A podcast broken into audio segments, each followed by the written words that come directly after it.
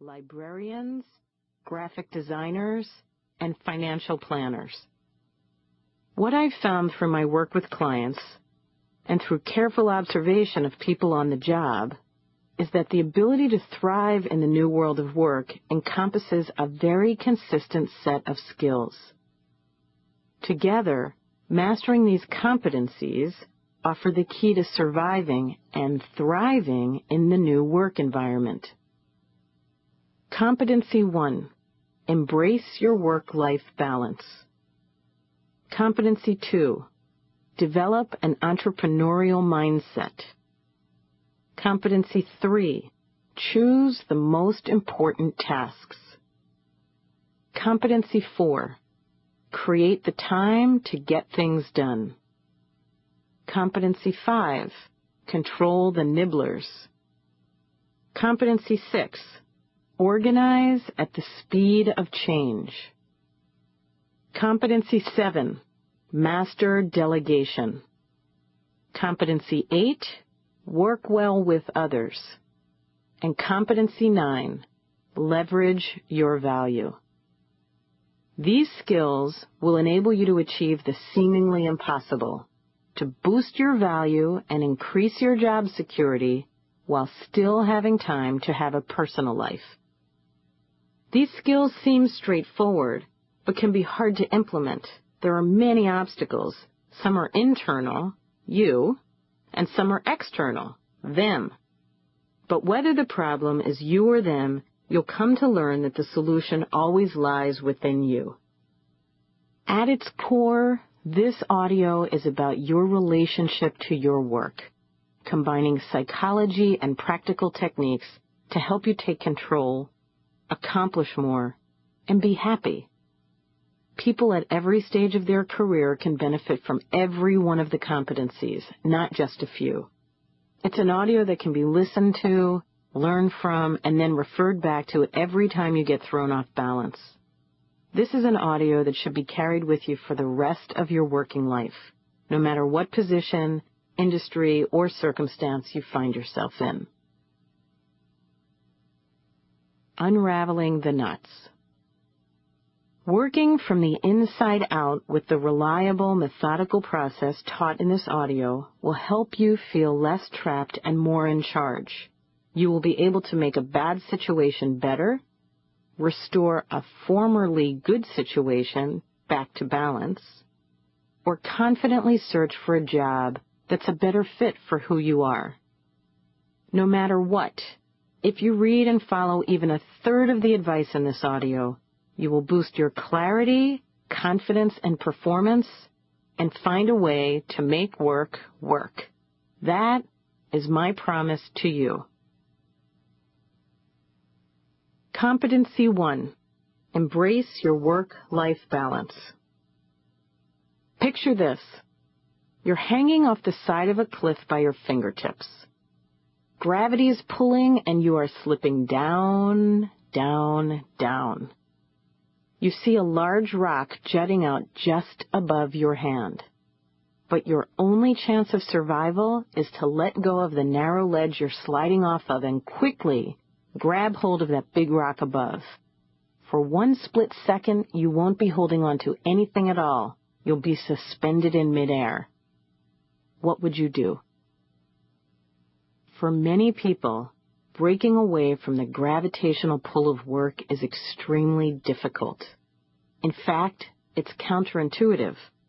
You'd think that if you are struggling at work, you should try to fix things on the job first. Certainly, improving your performance at the office will give you more leverage in asking for some work-life balance benefits, like extra time off. So why would I make embrace your work-life balance the first competency rather than the last? Because in this crazy, sped-up pressure cooker world of work, our personal lives are usually the first thing we sacrifice. And that puts us in a precarious situation. When our balance is off, our performance suffers, along with our happiness and motivation. If you are feeling overworked, exhausted, and depleted, the first step is to let go at work and take care of yourself. Though it may feel like breaking away from the office could be deadly to your career, embracing your work-life balance, even with something as simple and straightforward as catching up on your sleep, is actually one of the most effective ways to improve your productivity on the job. Not just nice, but necessary. Mastering your work-life balance is not just a nice idea. It's necessary.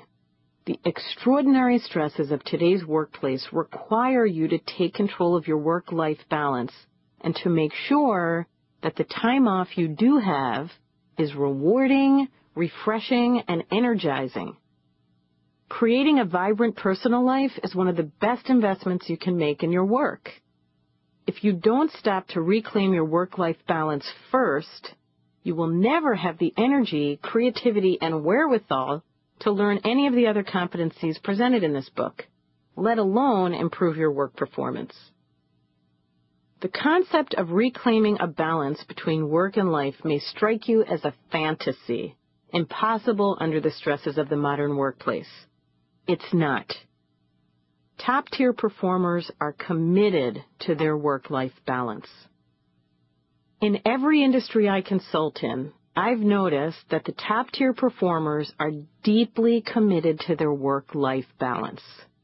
They may be working long hours, but they are very thoughtful about their leisure time so that they make excellent use of their time away from the office. This is a critical skill, especially if you work long hours, because you have fewer hours to play with in the first place. The most successful workers create a balance that ensures they are energized, refreshed, and renewed every day. Their balancing act isn't perfect, and it requires constant attention, but they are vigilant about maintaining that balance because they appreciate the continuity between home and rest, work and productivity. A solid work-life balance will provide you with energy, accuracy, innovation, patience, and motivation. Obviously, everyone works hard these days, and finding time for a personal life is a challenge we all face. Mastering your work-life balance will give you the incentive to acquire the rest of the competencies in this audiobook and be a happy and successful top-tier performer. Grab and go strategy number one. Let go and grab hold. When you are exhausted and depleted and don't know where you'll find energy to tackle that next project, take a leap into the unknown. Trust that work will survive without you for an hour, an evening, or a weekend. You must embrace the fact that sometimes your best hope for getting to the bottom of your to-do list is to let go and take care of yourself personally. What constitutes balance? Being in balance is about energy management. It's about spending your time on things that restore and relax you, knowing what springs you back up to eight cylinders when your engine is beginning to cough and choke. It's about identifying when you're close to your breaking point, then making the choice to quit for the day while you're still ahead. If you work so long and so hard that it's all you can do to crawl home and spend the evening on the couch staring out the window at the fire hydrant as reruns of the Golden Girls drone on and on, it's no wonder you're feeling burned out. Everyone's idea of being in balance is a little different. Some people are thrilled with a Sunday to themselves once a month, while others can't imagine life with fewer than four weeks of vacation a year. Some people find joy in gardening, while others just want to curl up with a good book every night. For parents, balance may mean time with their kids. For singles, it might constitute time at a spa with friends. The commonality among us is the guilt. No matter how we define balance, most people believe we should be responsible to our work before ourselves. Yet you have everything to gain and nothing to lose from letting go of that ledge and grabbing hold of that rock above. You may fear that letting go and re-grabbing requires